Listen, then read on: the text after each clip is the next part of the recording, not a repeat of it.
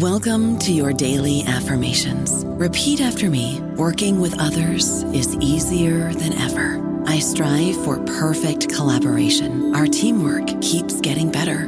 Yeah, affirmations are great, but Monday.com can really get you the teamwork you desire. Work together easily and share files, updates, data, and just about anything you want all in one platform.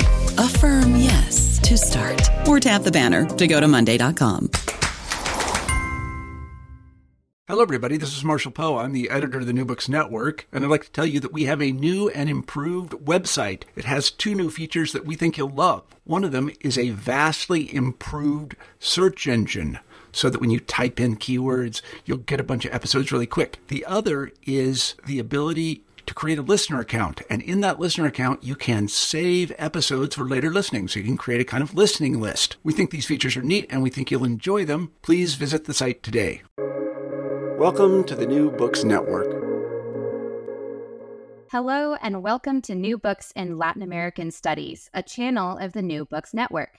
I'm Rachel Newman, a host of this channel. Today, I'm speaking with Gilbert Joseph, Farnam Professor Emeritus of History and International Relations at Yale University. Along with Timothy Henderson, Gil is one of the editors of the Mexico Reader History, Culture, Politics published in 2022 by Duke University Press. This is the second edition of the Mexico Reader, which was originally published in 2002. We'll be speaking with Gil today about both editions, focusing on this updated version. In the spirit of full disclosure, I was Gil's student as an undergraduate and used the Mexico Reader in his classes, and have since used it in my own teaching. So it's especially exciting for me to welcome Gil to the program today. It's great to speak with you. It's great to speak with you, Rachel. Can you tell us a little bit about how you envisioned the first edition of this reader and what it was you were setting out to create about two decades ago? Well, I think that I was interested in a book, putting together a book that would embrace the, the tremendous richness and complexity of Mexico that, that a country that I'd visited since I was 14 years old as an exchange student and have been back, back throughout my life and have come to love. Um, but also because this kind of a book would really help me with my teaching. Um, you know, before 2002, when we go back to the days even before the internet, I mean, I was carrying around into class uh, lyrics from revolutionary ballads, tape cassettes, uh, dog eared uh, excerpts from oral histories I had done, uh, art- classic articles that I had uh, taken from different volumes.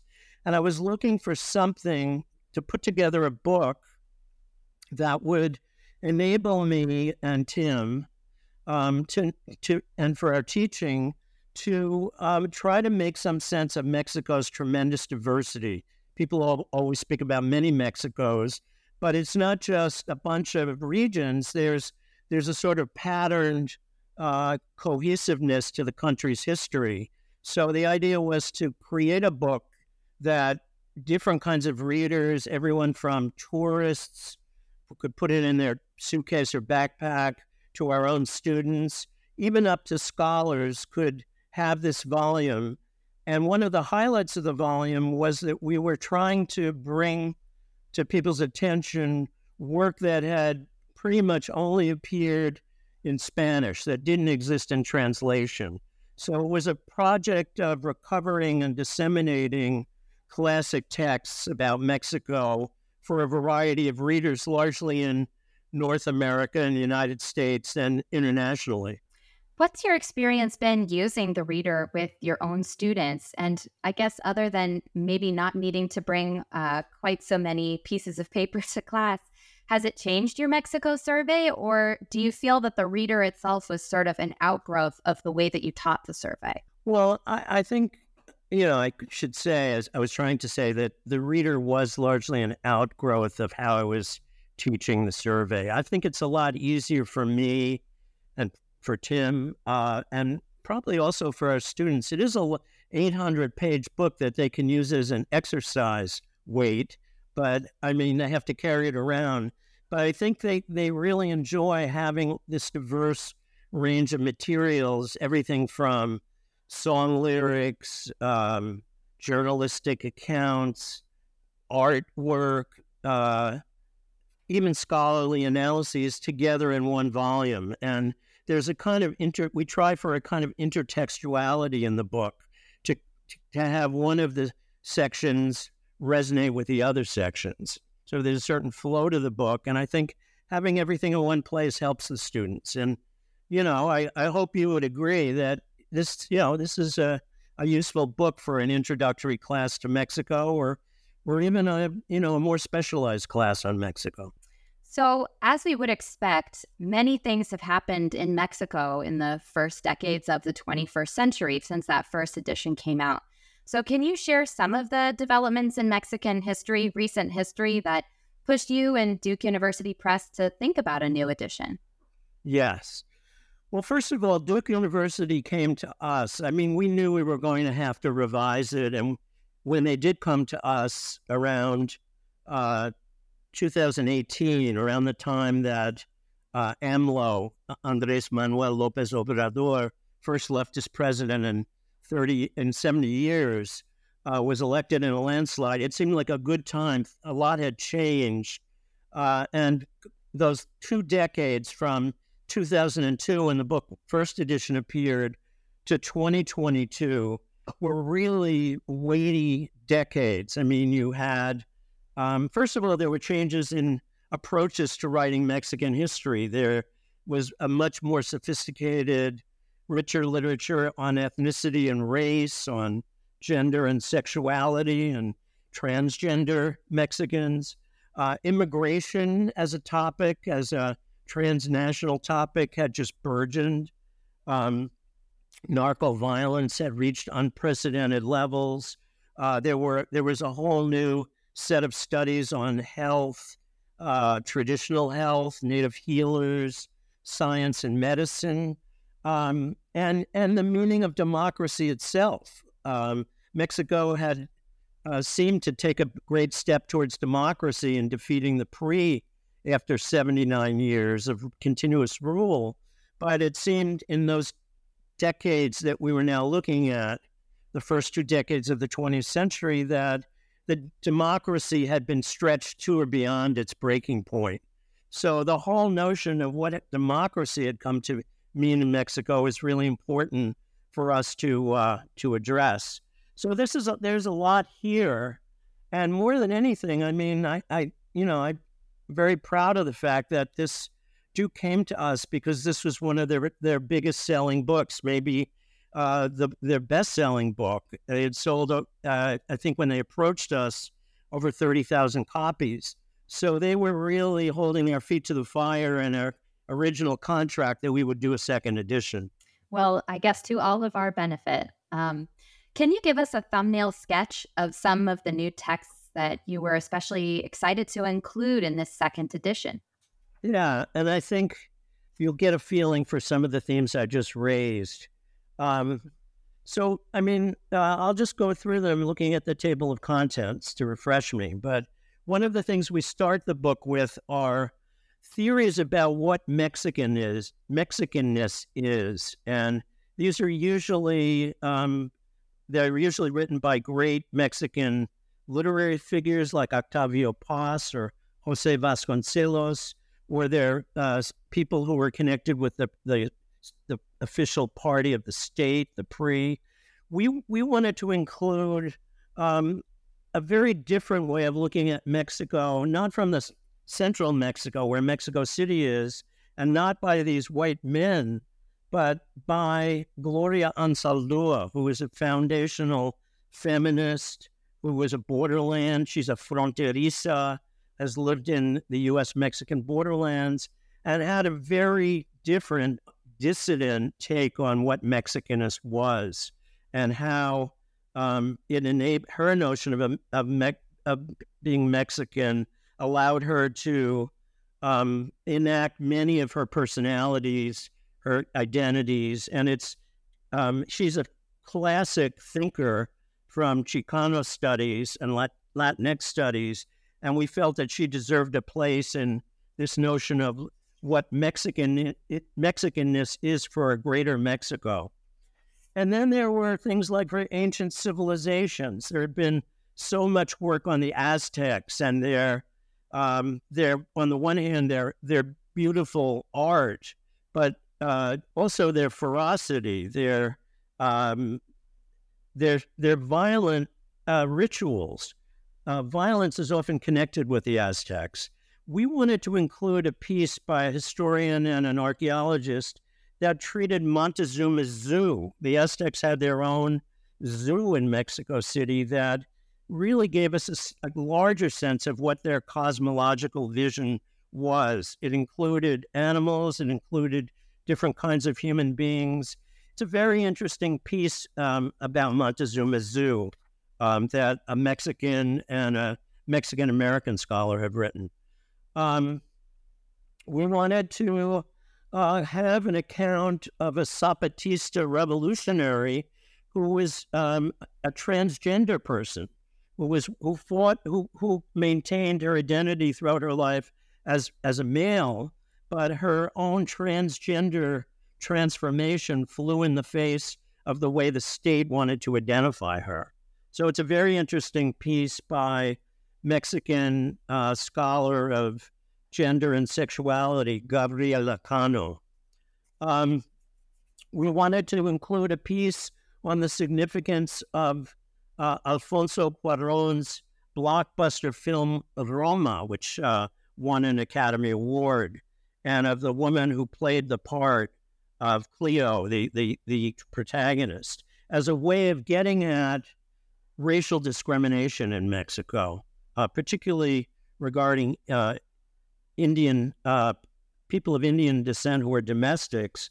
But um, the the actress herself is a very interesting case study. So we included that by a Boston Globe journalist, Marcela Garcia, who herself was a domestic and herself uh, immigrated to the United States from Mexico and, and is now on the, the Boston Globe's editorial board. Um, those are some of the things before really the last two sections of the book, which are largely new. The first is the border and beyond, where we included um, some wonderful materials by journalists, public intellectuals, literary people. For example, Julia Preston, who for many years uh, was the sort of dean of immigration journalists for the New York Times, she wrote a piece called The High Cost of Deportation, which shows um, how uh, Mexicans are not just living in the United States on the border, in the border regions, but they're living in every part of the United States. And they're forming, uh, we, you know, uh, we might say mixed families that include an American and an illegal Mexican migrant. And what happens in places like Greater Cleveland when these people are arbitrarily um, deported by President Trump, you know, what does it do to their families? What does it do to their communities? What does it do to the tax base in these small exurban communities outside Cleveland? It's really a fascinating piece. We also were interested in um, how Mexico's recent history is not only tied up with the United States. I mean, one of the points the book makes in the new edition is that um, you have to consider um, the U.S. his history uh, in dialogue with Mexican history and vice versa. But the, the these last 20 years have shown how Mexico's impact on Central America in terms of the migrants who pass through Mexico to the United States, um, how that's had a profound impact on the transnational history of immigration and the and two borders. So we have uh, the the Pulitzer Prize winning reporting of Sonia Nazario about a 17 year old Honduran teenager who makes eight attempts over 11 years to find his mother, who ultimately uh, is working in a variety of places in the United States, ultimately North Carolina. And this very moving tale about how he's forced to ride this terrible freight train called the Beast through uh, Chiapas, which I know you know about. Um, it's a uh, there are so many ways one can die on this high speed, very dangerous freight train that these um, immigrant migrants uh, have to kind of cling to any way they can. They're attacked by bandits and uh, police uh, who are corrupt. But, this young guy finds his way on his eighth trip via the train, then hike, hitchhiking on uh, semi trailers, uh, cars, um, buses, has to has to deal with the Nuevo Laredo camp where smugglers, uh, a criminal smuggling ring gets him to the United States, and ultimately, in a very emotional moment, he finds his way to his mother one morning in North Carolina. It's been referred to as the Odyssey of our time. It's it's uh, gone through many editions, and it it's written, uh, in fact, by Sonia Nazario, who herself is an immigrant. Um, we wanted to do a piece on the new uh, struggle for justice in Ciudad Juarez among the maquila workers, how independent unions have finally begun to make some strides against the transnational maquila corporations. Um, there, there's a wonderful song by Los Tigres del Norte um, about, which is called "We Are More Mexican," where this group that began their career as undocumented migrants and then became one of the most famous Latinx groups in the United States sing about um, how they how the people who migrate are more American than the United States is. It's a very polemical song written at the time when Donald Trump was um, uh, beginning his surge to the presidency. Um, we have a final section, entirely new, about how Mexico goes from being the perfect dictatorship, uh, an authoritarian regime with a facade of democracy for 79 years under the PRI, to the defeat of the PRI, which brings an imperfect democ- democracy that is pressed to its limits, as I said. And this this section of the book includes a debate about NAFTA that includes Vicente Fox, a very nice piece, a father's testimony on losing his son in the Ayotzinapa massacre. There's a debate about uh, AMLO, uh, Lopez Obrador, based on his own speeches, and civil society activist Denise Dresser. And there are a couple pieces at the end of the book on the impact of COVID on Mexico, both Mexicans, both in Mexico and across the border in the United States. So there, if there are 80 pieces in the book, about 20 of them have been new uh, for this volume, and many of the previous ones have been updated. I don't know about you, but I'm very busy and I don't have a lot of time to cook. That's why I subscribe to Factor. Eating better is easy with Factor's delicious, ready to eat meals. Every fresh, never frozen meal is chef crafted, dietitian approved, and ready to go in just two minutes. You'll have over 35 different options to choose from every week, including Calorie Smart, Protein Plus, and Keto. These are two minute meals. Factor meals are ready to eat and heat, so there's no prepping, cooking, or cleanup needed.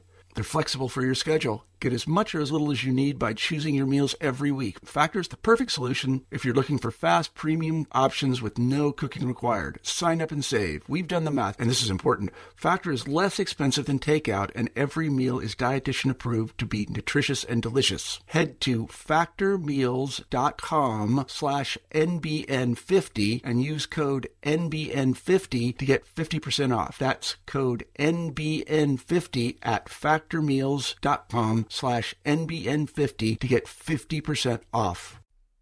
I'll add as well that um, many of the texts that speak to sort of um, watershed moments in Mexican history or major events are also still um, part of this new edition. So, in addition to all the breadth and richness of new topics, you know, some of these old classics are still there too.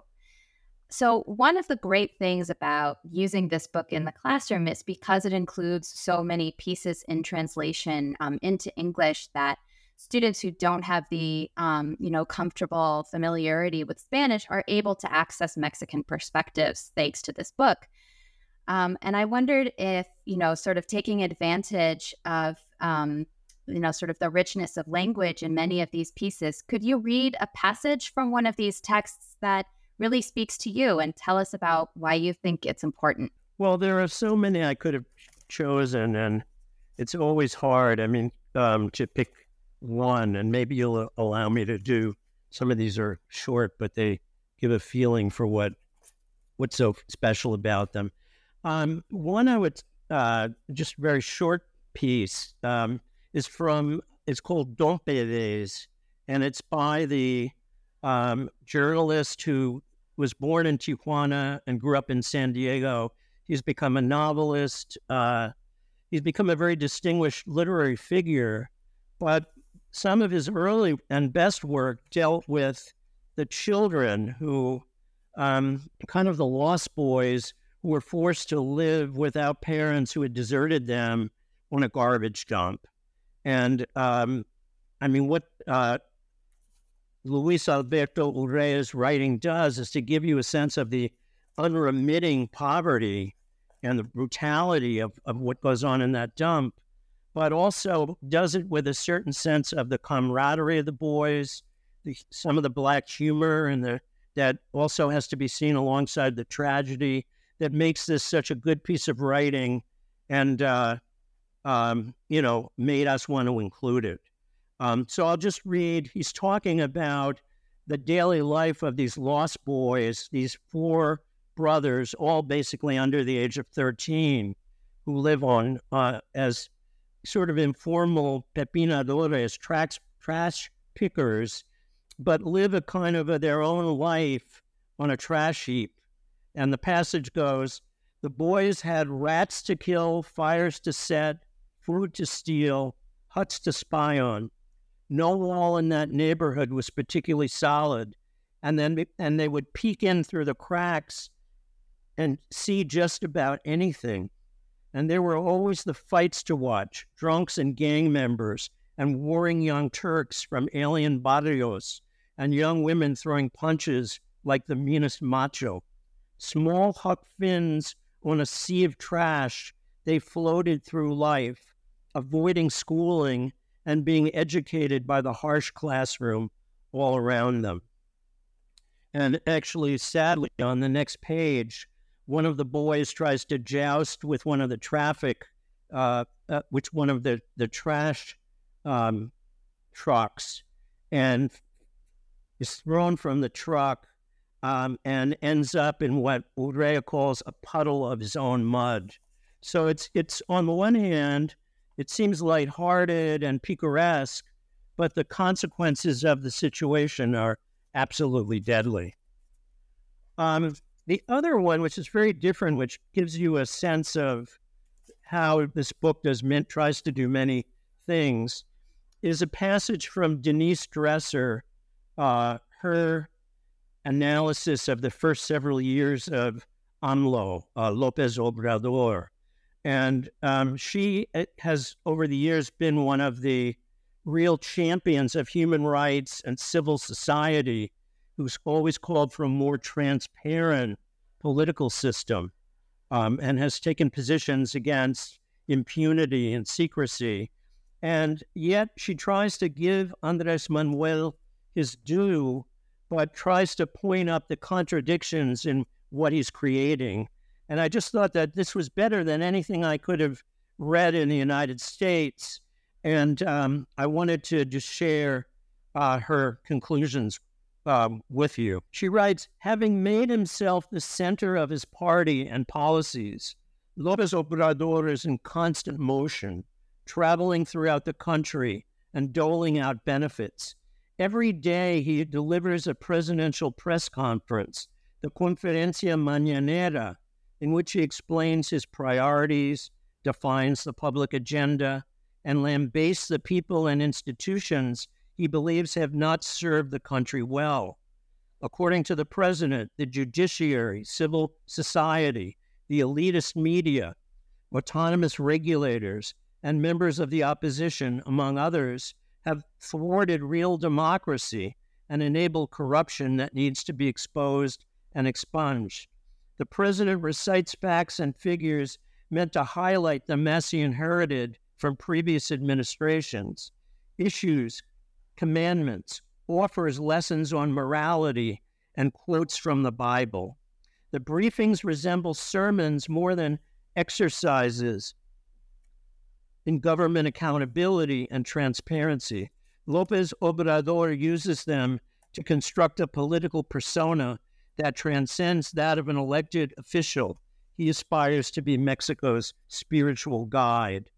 And she goes on very effectively to say that there's a fear that Mexico might be becoming another Venezuela, um, and that this sounds a bit like the worst of Chavez and Maduro. But then she, I think, very much more aptly says maybe what Mexico is becoming is the old Mexico of the PRI, where Lopez Obrador began his career, and which similarly um, put the emphasis on presidencialismo, strong president, and weak checks and balances, and the possibilities of transparency.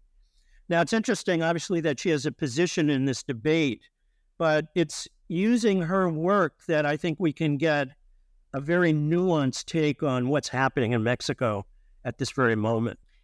I think we have time for one more passage if you've got a third one on deck. Uh, I do. It's a very, again, very, very different one that I thought kind of gives us a sense of how Mexico and the United States, in some ways, are involved in, a, in many ways in a common historical framework, um, culturally uh, and politically. Um, the interdependencies and the um, manifestations on both sides of the border are much more noticeable uh, in the last two decades than previously. And this is the lyrics from a song by the band Los Tigres del Norte that I mentioned before. And in Spanish, it's called Somos Más Americanos. This is a band that started, uh, the, the musicians started out as uh, illegal migrants. They're now naturalized U.S. citizens. They're based out of San Jose, California. And uh, they sing about what they know most questions of illegal immigration, drug trafficking, political corruption. All these are their major themes. Um, this uh, in Spanish, this somos más americanos, we're more American, has been denounced in right wing U.S. Uh, websites um, such as Stormfront. Um, and let me, uh, it, it's not too long, but it it's meant to be very provocative and it's, it's meant to uh, stake out an identity very different from the ones that are often ascribed to illegal migrants um, or to uh, recently arrived migrants. Um, because a thousand times they've shouted at me to go back to my country because I don't fit in here. I would like to remind the gringo I didn't cross the border, the border crossed me. America was born free, but men divided it. They painted the line for me to jump over, and then they called me an invader. It's a well known error they took eight states from us. Who here is the invader? I'm a foreigner in my own land.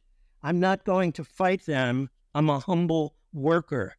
And if history doesn't lie, a powerful nation was founded here in glory by brave warriors and Indians of two continents mixing with Spaniards.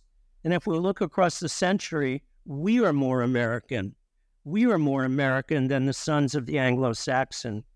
They brought from us, they bought from us without money the waters of the Bravo River. They took from us Texas, New Mexico, Arizona, and Colorado. California and Nevada also flew away. Utah was not enough for them, so they helped themselves to Wyoming as well. I am of Indian blood. I am Latino. I am mestizo we are of every color and every trade. If we look over the centuries, although it saddens our neighbors, we are more American than all of the gringos. Now, this is a group that, and this song is meaning to be very polemical, but it may be the most famous band mainstream America never heard of. They've won seven Grammy Awards, for example. Um, in one of the Grammy Award shows, they uh, held up a banner that said Latinos United, don't vote for racists, which was a statement widely seen as directed at presidential candidate Donald Trump running running at that time. So it gives us, I think, a very different view of Latinx politics and cultural expression. I think the passages you've just shared with us show us too that if we're trying to understand um, the full range of Mexican thought, we need to be looking to people who aren't professional intellectuals as well to understand, you know, the many rich ideas about identity and about politics that we can access thanks to books like this. So, then, oh, sorry, that, that, that's really what we, we mean to do to to so that these kinds of approaches can hopefully leaven and supplement more uh, traditional scholarly approaches to Mexico's history. Thank you, and I think that's a um, a great point of connection to where I was hoping we could go to step back a little bit from these specific passages, uh, but to think about the project of the reader more broadly. Um, and between doing the first and second editions of the Mexico Reader, you also wrote a synthetic narrative history of modern Mexico with scholar Jürgen Buchenau. Can you talk about the different kinds of intellectual challenges these different projects involved? Both are, you know, trying to speak to people who maybe don't have a lot of familiarity with Mexican history or contemporary issues, but they take very different forms. They take very different forms, but I'd be less than, than honest in saying that uh, so many of the insights and the the culture, particularly the cultural illustrations and examples that come up in the 200 page uh, book called Mexico's Once and Future Revolution Social Upheaval and the Challenge of Rule since the late 20th century are, are you know, were drawn from uh, my work on the first uh, at, and I mean implicitly the second volume of uh, second edition of the Mexico Reader. I think what um, I, uh, uh, Jürgen Buchenau and I were trying to do in this book was to take the revolution as a fulcrum for understanding what came before it and what came after it, and to raise broader theoretical questions about what does the revolution uh, suggest? I mean, what is what's its main uh, message? Uh, many scholars previously called it the culminating moment of popular struggle of Mexico's history. Others saw it as the defeat of that, the triumph of a new not so revolutionary state run by the PRI over the people. But what Buchenau and I are trying to do is to uh, make, create something that's much more reciprocal and dialectical, to examine the textured process uh, that runs throughout Mexican history, whereby state, uh, I mean, the, the PRI state in this case, and society, the popular movements, shaped each other. Um, and the, the result of that interaction of state and society, government and popular movements, um, is a is a, a lively, I, I, hope, history of the long 20th century in Mexico that runs from the late 19th century right up until the present. So even though the second edition of this Mexico Reader is it is quite new still, um, of course things keep happening once books go to press. Could you talk about some recent developments in the headlines lately that you think this new edition of the Reader speaks to? Yeah, I, I think I would probably go more generally. I mean, obviously, um, and, and it, by the way, uh, what the book contains, uh, most of our uh, introductions to the sections where we try to provide the bigger, try to analyze the bigger issues that the readings in that section illustrate. Uh, most of them are about a page or two. For the for the period of 2002 to the present, we actually wrote a, a much more detailed history of all the things that um, really have happened in the last 20 years, both in terms of presidential politics and social movements and immigration and uh, you know, the, an immigration history that is not just concerned with border, but the internal United States. I mean, Julia Preston's piece talks about Mexicans living living in Cleveland and what their deportation back to Mexico means. Um, so a lot of those things uh, animate this book, but I would say that the main, um, the timeliness of this volume as we were writing it and still as it probably being read now is um, is a feeling about uh, really how Donald Trump and nativism have changed the discussion of Mexico and what this book seeks seeks to do in the light of that. So, I mean, we basically are arguing that so much of what we read and hear about Mexico these days comes to us in the heat of the moment, in polemical, often xenophobic sound bites served in a climate of fear about Mexico and much of, of the global south. And these sound bites come from a variety of places from the mainstream press, Congress, Hollywood, partisan cable TV, the blogosphere, talk radio, social media. Um, and last and, and most recently, really not at all least, from the White House itself. Um, and typically, you know, we find when we hear about Mexico, sadly, in the in, over the you know maybe over the morning newspaper or on cable shows in the evening, is um, a singling out of illegal aliens, the epidemic of drugs, border violence, uh, the, the the specter of terrorism. Um, all of them kind of summarized, maybe could be summarized as homeland insecurity, um, or they emphasize the loss of American jobs to NAFTA and more recent trade pacts. Now, all of these issues, I think, stripped of hype and hyperbole, um, they contain questions um, that are uh, that are that are very relevant and that are um, threatening problems in, in many cases.